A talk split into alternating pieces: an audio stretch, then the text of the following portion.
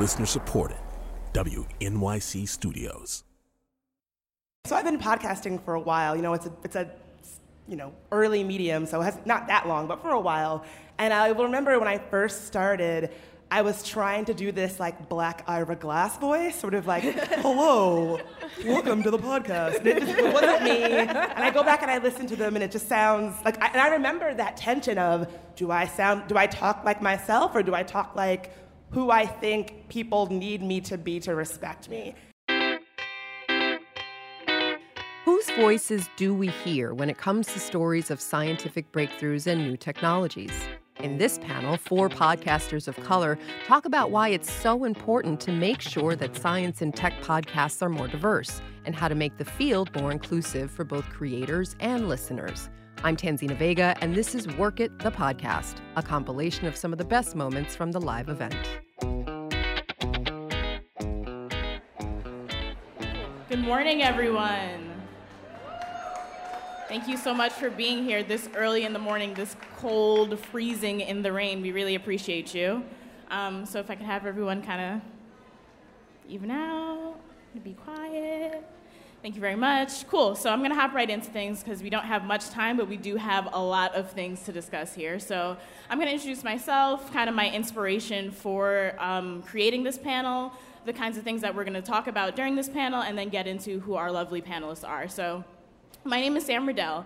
I'm an independent podcast producer, um, principal host, and executive producer of a podcast called Inner Hoe Uprising, which is a show about sex, love, and dating helmed by four queer black feminists. And as it's relevant to this panel, I am a former podcast producer at a science and tech publication. So, and this is kind of where we get into the storytelling of why we're here today, right? So, when I was creating a show at uh, my old company, it was at the intersection of futurism and intersectional feminism, specifically queer black intersectional feminism. So, like, what does a black feminist future look like? And as I was, thank you for the snaps, as I was doing um, research for this show and research about the futurism podcasting niche uh, at all, I didn't hear myself in the podcast. And specifically, what I mean by that was that it was very white and it was very male. And that was concerning for two reasons, right? So when we talk about like these big concepts like futurism and what's next for our society, you might agree with me, but I think that all of our voices need to be included in that kind of conversation, right? But then specifically when we talk about white men existing in this space and we think about the fact for, that for maybe the past 500 years, white dudes have been telling the story of where we're going in society and you might agree with me here too. We're kind of in dire straits right now as a society. And in those same uh, centuries where white men have been dominating the conversation, people at the margins have been left out of that conversation. And so I think it's crucial that we have people at the margins in the conversations about futurism, specifically in a forward facing medium like podcasting. So that's what we're talking about here today, right? So on this panel, we will discuss the nature of this podcasting niche how this space affects us as listeners and creators, and uh, by us I mean folks at the margins, specifically black women today, because that is who our panel comprises of. And lastly, actionable ways that we'd like to see change in the space to create better shows. And so I'm going to kick it over to our panelists by just having you guys introduce yourselves, and we can start off with Naima. Hey everyone, um, my name is Naima, and I'm known mostly as Queen. I am the co host and co producer of Tea with Queen and J podcast um, writer, science enthusiast, and a regular, regular chick from the Bronx. That's, that's me. Hi, I'm Janina Jeff. I'm the host of a podcast called In Those Genes, which is a podcast that uses genetics to help African Americans uncover their lost identities. I'm also a scientist, a geneticist at a biotech company, and motivational speaker, lover of all things black, science, tech, futurism, feminism, all the things. All the things. All of them.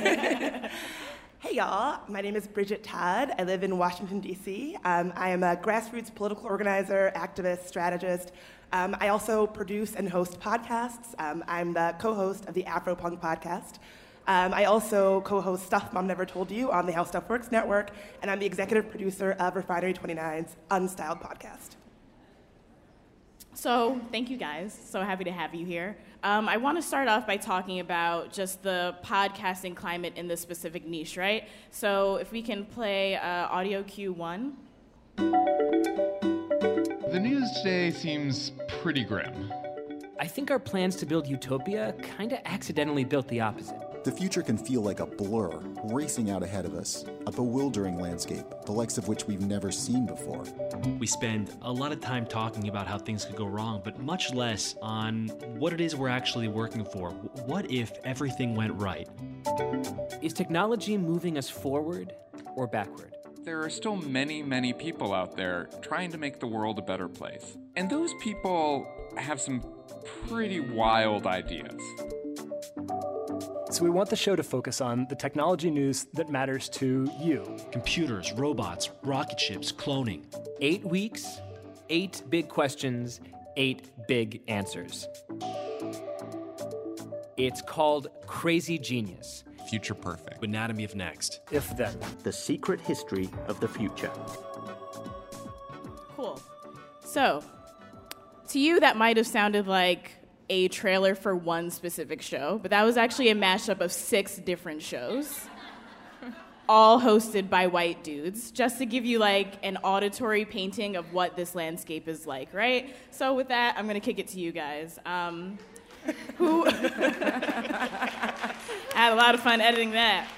Uh, so, who are, in your opinion, STEM, tech, and forward facing podcasts for? And what do you derive from the tone, host, content, subject matter, music, all the elements that go into creating these shows? How does that impact you listening to it or listening to something like that? Whoever wants to take it. Whoever feels most moved by the white dudes talking about the future. That's the least moving thing ever, white men. Um,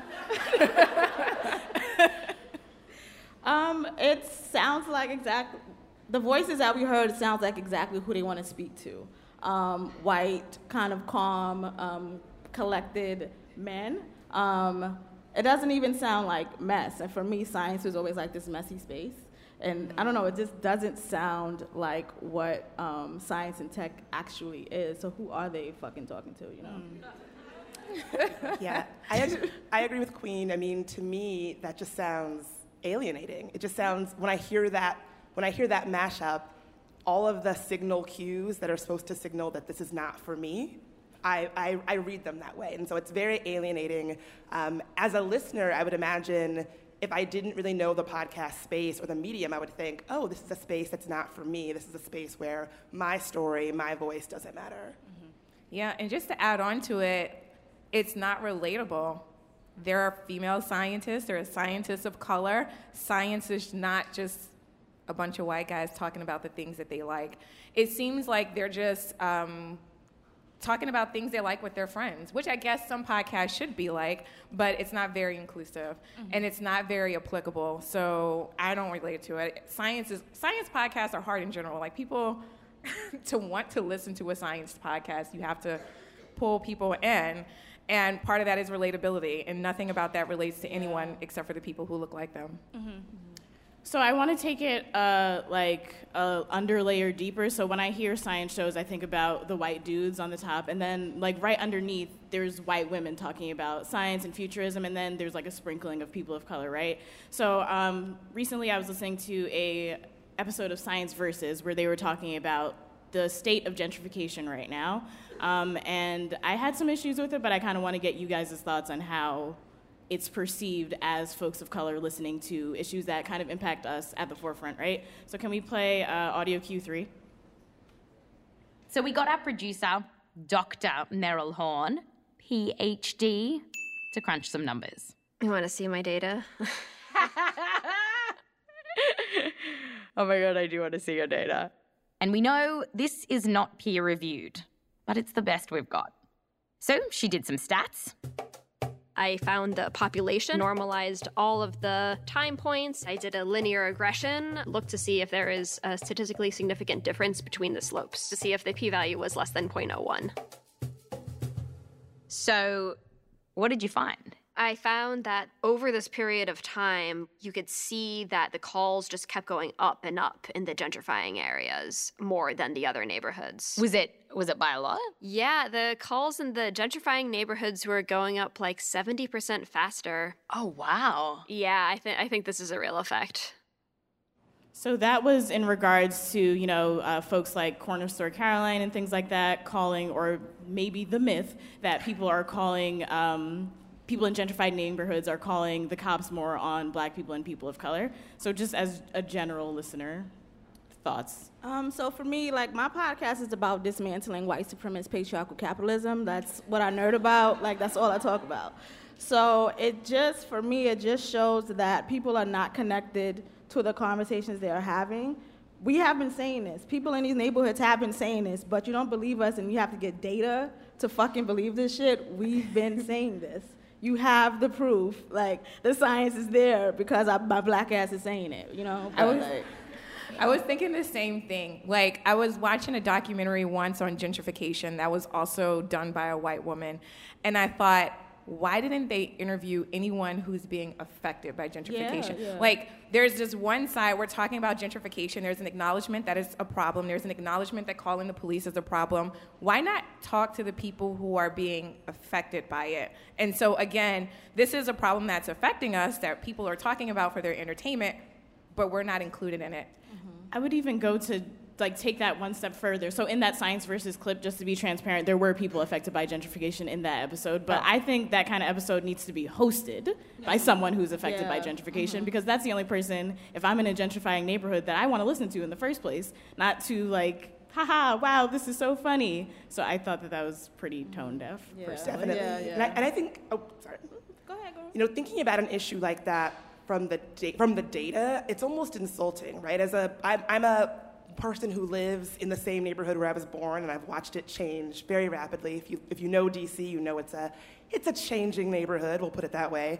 Um, and you know, I know what that experience looks like, feels like. I know all the tensions, the anxieties, you know, what that experience actually sounds like as a person living it. And it doesn't look like two women giggling about data. It doesn't look like, you know, women poring over. Like when, when, when you played the clip, I was almost, my eyes were sort of, like, and no shade to their, to their podcast, but my eyes were sort of rolling back in my head because that's not what that experience sounds like, looks like, feels like. It's not data sets and tables and this and that. It's, it's real, it's people's lives, it's my life. And hearing it kind of distilled through that medium, it's almost insulting as someone who's living it. hmm for sure.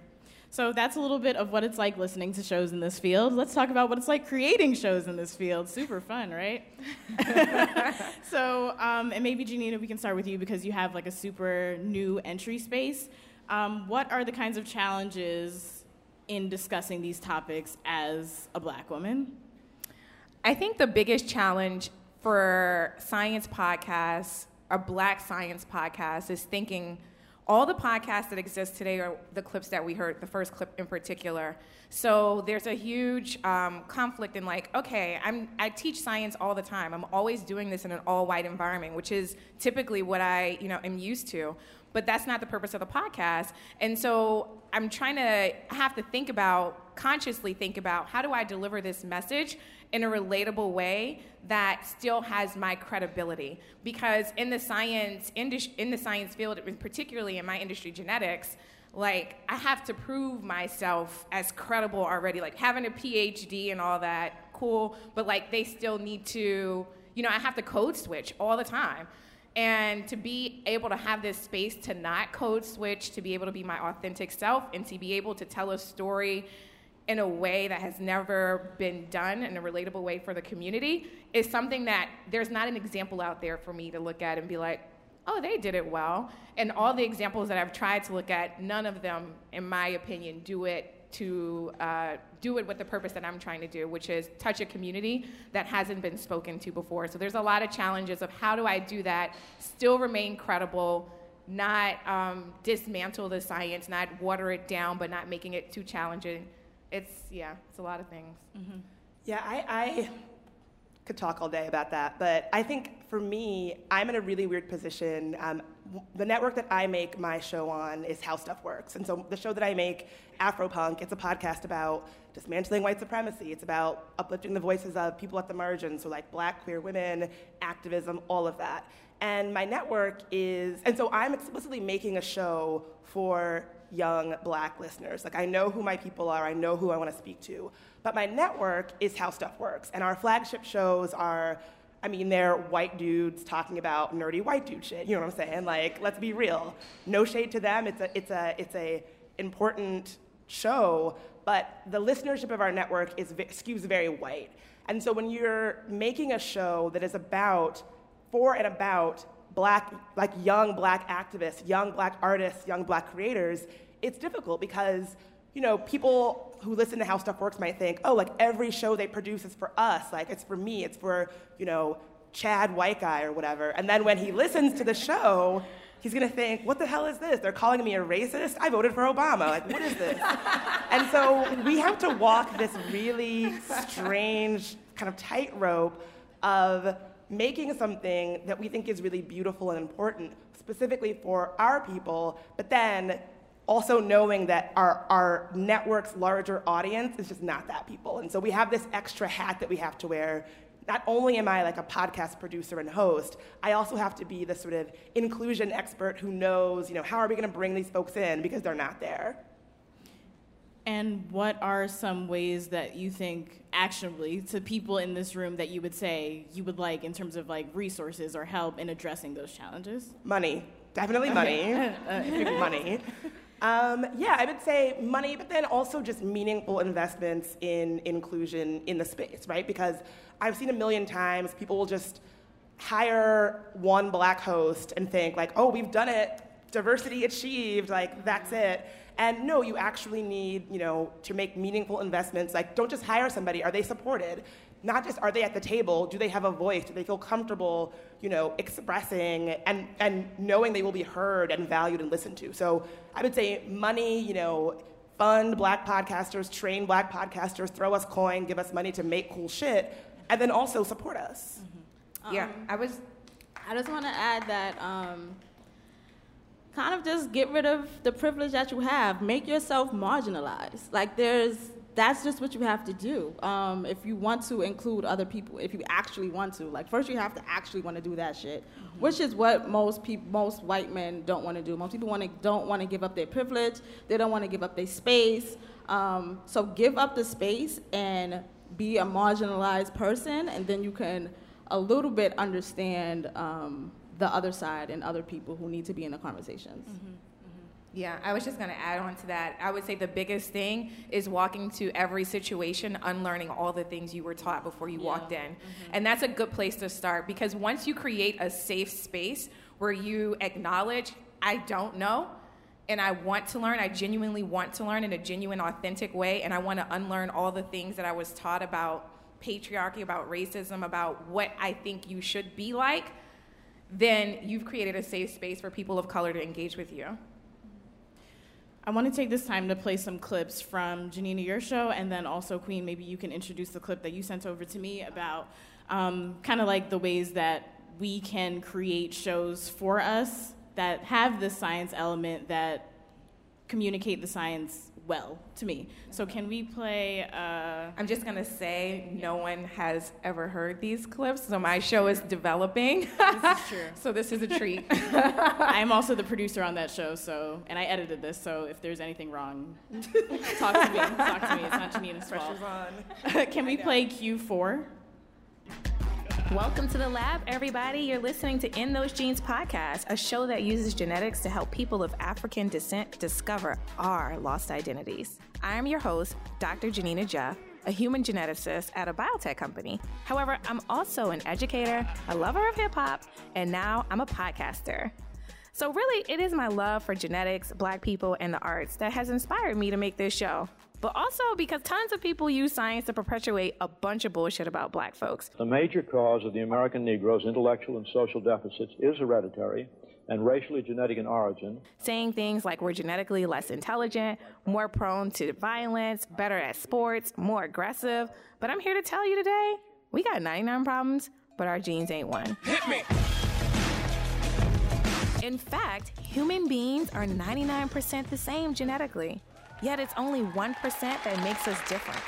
It's the reason why we have different. Janina, if you want to talk a little bit about how this show is communicating science and like futurism in an authentic way to black folks. Um, the biggest, I think, the biggest contributor to our show that's different. One, it's an educational podcast, and I just kind of realized that. um, but the biggest thing is like teaching in a relatable way and teaching things that are familiar. So a lot of the show, everything that we teach, every concept that we teach to the audience is done relating something that in, that is in real life.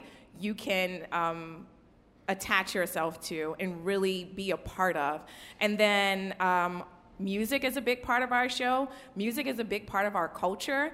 And so I think one of the biggest things that was missing from this space in particular is being able to bring in culture into an educational experience about science for people of color. So we work really hard to make sure we have the music, relatable things that everyone can learn and uh, understand and enjoy, hopefully. Yeah. Queen, do you want to talk a little bit about the clip that? Yeah, so in a bit? I sent Sam a clip from a podcast that I listen to called Marsha's Plate, and um, the hosts are three trans folks, um, two trans women and two trans women and one trans man, and Three um, black trans folks. Yeah, three black trans folks, and they're talking about how you know matriarchy is better, but they use um, the example of chimpanzees and bonobos and how those different um, apes um, are socialized to you know be patriarchal, patriarchal or matriarchal. Mhm. So that's the clip. Can we play clip six or Q six? The chimp and the bonobo really can lead us to a path of matriarchy and how they can kind of get they're giving us clues that a matriarchal world could be a little bit better. So bonobos are socialized as a matriarchy and chimpanzees are socialized as a patriarchy. They chimpanzees are more violent. They literally torture their rival gangs. Like they torture they fight they eat. Cannibalism they rape they it's just way They more rape? yes Oh my God. like way more violent just anything that you can think of that's grotesque and horrible they do like all the things They are some wild bitches. Exactly. so chimpanzees, this is just their tea. Bonobos, on the other hand, they usually resolve conflict through sex. My girl. So, Queen, can you talk a little bit about like the many facets that make that clip and Marsha's Plate in general great?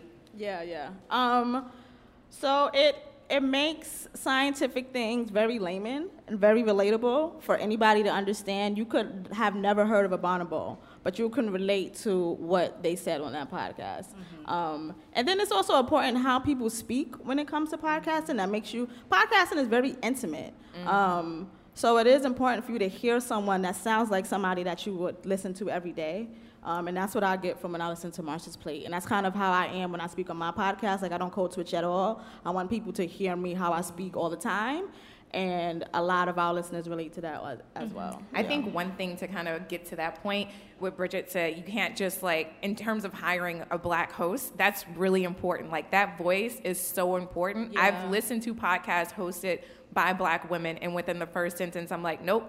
Mm-hmm. yeah. Not, I mean, it's just not for me. And for a personal experience, I need it to be for me, and it should be. Right. Mm-hmm. I mean, I, I've also been there because when I so I've been podcasting for a while. You know, it's a it's a you know early medium, so it has not that long, but for a while. And I will remember when I first started.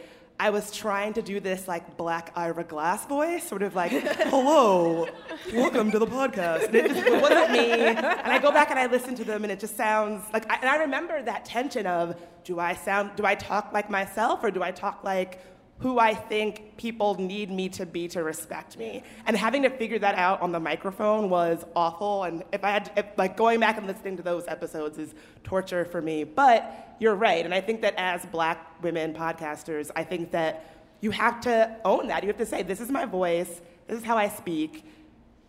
Either like it or don't like it. And I think you're right. I have listened to those shows where I think, oh, this, this person is still sorting that out. And I, I know what that feels like. And Bridget, what are some kinds of ways that you, besides like actually using your actual voice, that you introduce authenticity in talking about the conversations that you have in your shows? It's a lot of the same thing. I mean, I, uh, like fair disclosure, I forgot to do my homework, so I didn't bring my clip. But um, it's a lot of the same thing, right? This idea that you brought up that a big part of how we live our lives is culture. And so I think, especially when it comes to talking about technology and STEM and all of that, we tend to have this idea that, you know, the important, smart people things are here, and then your pop culture, music, whatever, that's here, and they're different buckets. And so, the same way in the podcast clip that you brought, where they're talking about sex and all of that, and like things that are in our lives all the time, understanding that those things are intersectional, that you know you're not a scientist one day and a lover of hip hop the next. How you live your life is through that experience, and you're experiencing all of those things all the time. So I would say just bringing bringing that nod to to that intersection to the shows. For sure.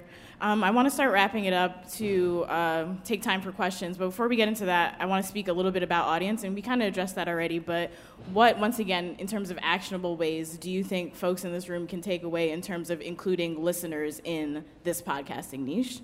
So, like, what kinds of barriers to entry are there for listeners, and how do we address those?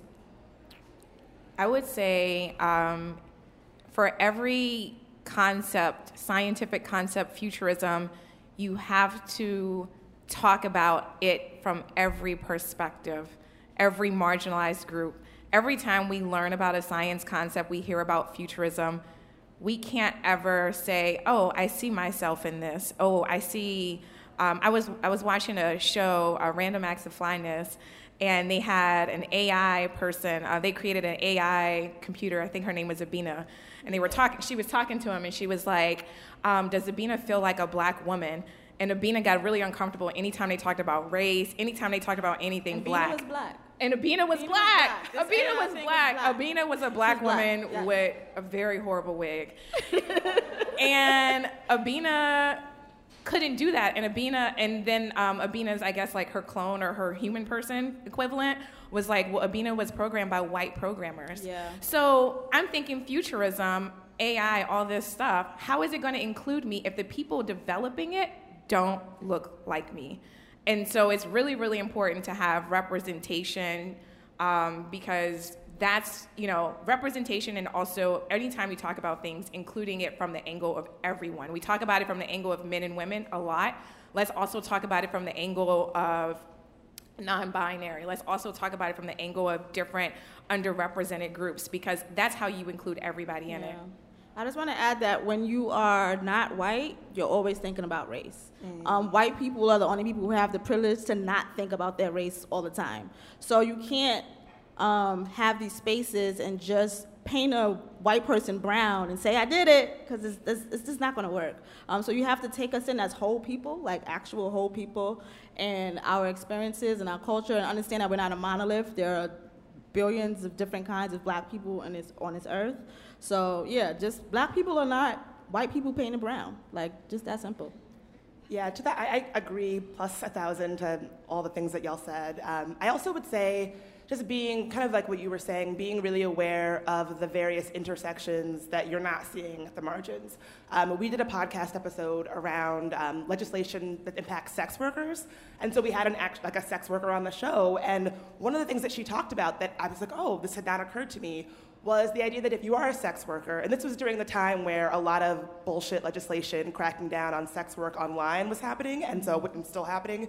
And she made this point that, yeah, if you're a sex worker and you're a black woman, you are double marginalized. And so the folks who are at the margins in in this space are the ones who have to be sort of these technology innovators because they have to be. And so, you know, we don't often think of sex workers as tech innovators. When you think of tech innovator, you think of a very specific kind of person, a white guy in San Francisco in a turtleneck, right? But people who are living lives at the margins, well, they have to be tech innovators just because it's their life, because it's how they survive. And so, under, me kind of understanding and learning about and being willing to sort of amplify that intersection was really important to how we told that story. So I would say always be thinking about whose story you're not telling and how can you tell that.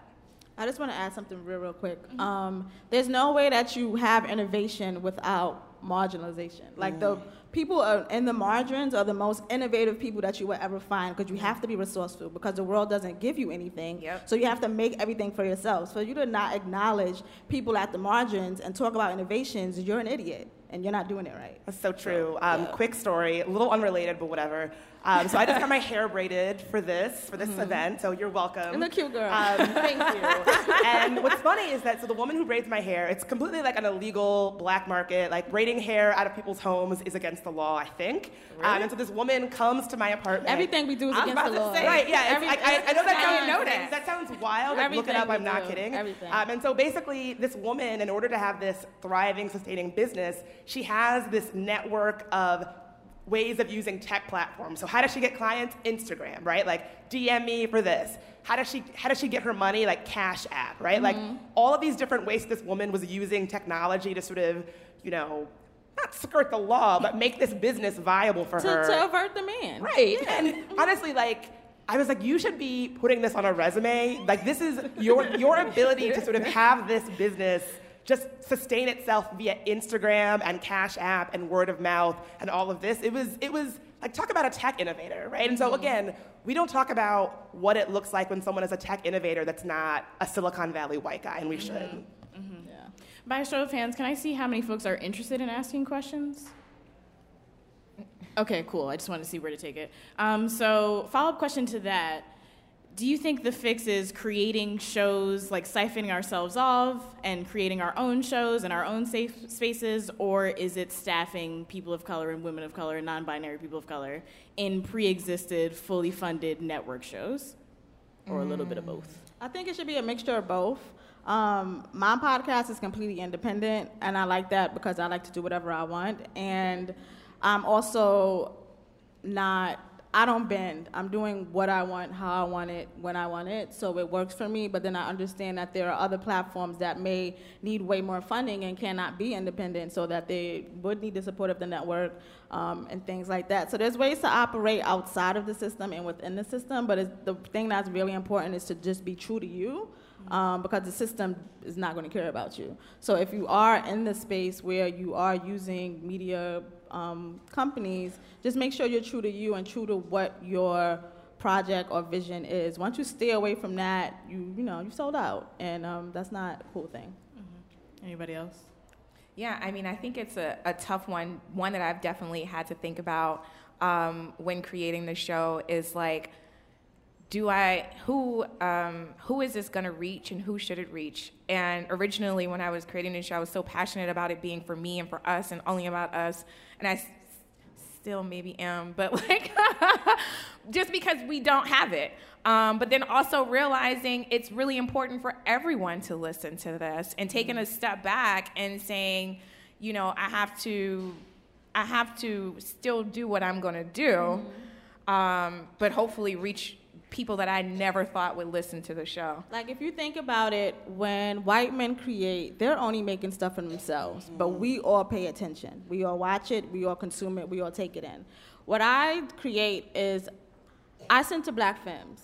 Anyone affected by misogynoir, you're a center of what I am creating. But everyone is there. We have men listening, we have white people listening, we have so you can still create whatever you want and not worry about people not listening because they will come and that is how white men create they create for themselves and because they are who they are we still consume it we still take it in you don't hear white men saying um, I gotta make something to make, you know, I have to be inclusive of what I'm doing. They don't do that, but we just have to consume it anyway. So, like, I think if you remove that thought from it, Mhm. um, it makes things a whole lot easier.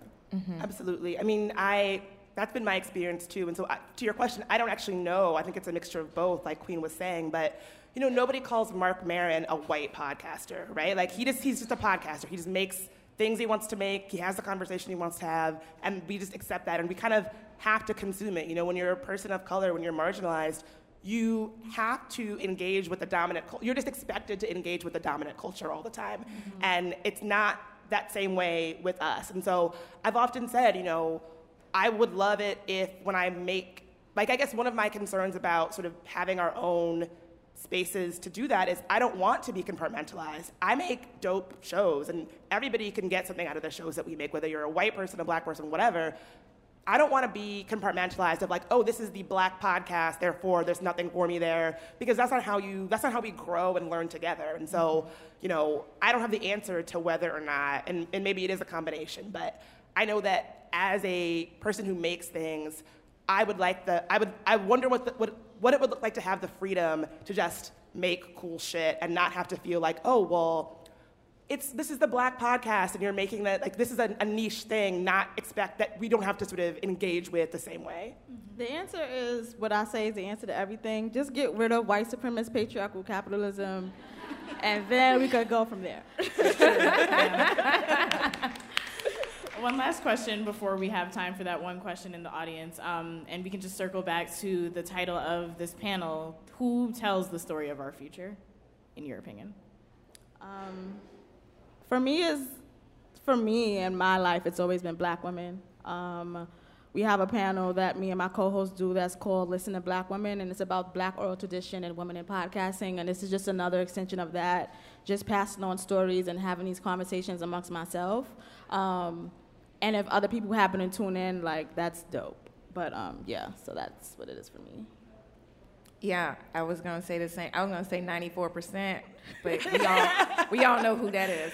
So uh, that you know, I agree. Who tells the story of our future? It you tell the story of your future. That's a personal thing, but also people who relate to you, people who care for you, people who are genuinely interested in you having a future. Let's start there. You seeing us in a future. That's who. Uh, that's who tells the story. Yeah, I agree. I have, no, I have nothing to add. You know, black women, we, black women be knowing, you know, listen to us. How many times does it come where it's, you know, it's like, oh, well, who could we have listened to? Who was sounding the alarm? Who was saying these things before everybody else? It gets old, but it's always true. So, yeah. Yeah, and just one really important thing to that for black women to also understand is a part of being our future, we have to take care of ourselves. We take a lot of weight um, of the world, and no one ever talks to us about wellness and how do we, you know, think about our futures outside of, you know, doing for everyone else. So, yeah, that's a different p- panel. Well, thank you guys. Thank you. And we have about five minutes, so anyone who wants to ask a question, there's two mics on the side. You can just walk right up. Hi, I'm Shayna. Is Hi. this working? So my question relates to what you just said. If you are, you know, as black women, telling a story or allowing a portal for people's stories to be told that aren't typically told, how do you go about marketing your podcast, your your platform without appealing to the patriarchal da da da da da? So how do you keep your message pure and keep your audience fed but still appeal to the wider audience? Well, I think it goes back to what you were. Oh, sorry. Were you, oh, it goes back to what you, what Queen was saying earlier. That you know, she knows who she's like, who her people are, right? And so I think that if you're a podcaster or making anything, the most important thing to know first is who are you making this for? And so she said, black femmes. Like, Yeah. That's it. And so if other people want to tune in, cool. But they have to know that you know, we're not making this specifically for them. If they want to listen, great, but you know, we're not going to change it up to make them feel included. I want to add that there are 7 billion people on this planet. You have enough people to listen to your podcast.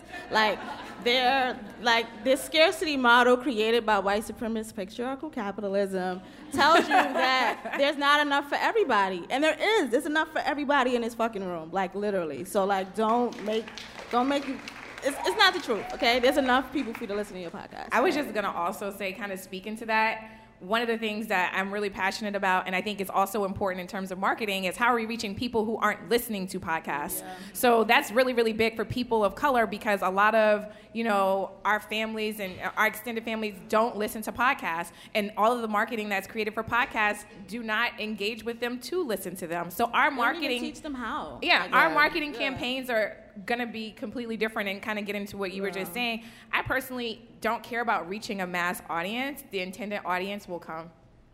Yeah. Yeah, my own parents, they still ask me, what channel on the TV can I watch your podcast? it's, it's, it's a constant thing. I get it every, every time we see each other. So yeah, I mean, the, the barrier to entry is different for us. For sure.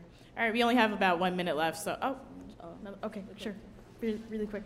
Uh, I was just wondering if any of you all have thought about how to preserve the stories that you're creating now for the future. If we're talking about who's telling the stories for the future, like working with archives or like doing any like personal archiving yourselves, if this is something you've thought about. It's a great question. I'm gonna upload my consciousness to the cloud. Would you really? I don't know, but I mean, um, I haven't actually thought about it. One thing I do like about the digital space is um, everything exists forever. So I'm from New Orleans. Um, you know, we had Hurricane Katrina. I literally don't have baby pictures. Um, and I always think about how amazing it would have been to like be born in the face of Facebook where you have all this archived things. So technology, the cloud. Anyone else? Oh. Last question.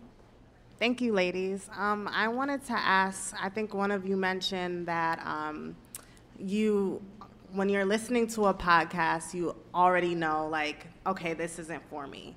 So, what are those cues of what are you looking for when you want when you have a podcast that's black hosted and you want to feel included? Um, it doesn't for me. It doesn't have to be a black hosted thing. Usually, most of what I listen to is by black women. But if you sound like I would invite you to my house, then I'm gonna listen. But if you sound like someone that is not gonna be, I'm not gonna feel safe with, uh, which is usually a white man, then you can't come. You know, like, I'm not gonna listen to you. Also, if you're like putting disclaimers on black things instead of just talking Yeah. about black things as they exist, that for me is a turnoff. So if you're like explaining hip hop 101, I'm gonna turn your podcast off. Yeah. And with that, thank you everybody.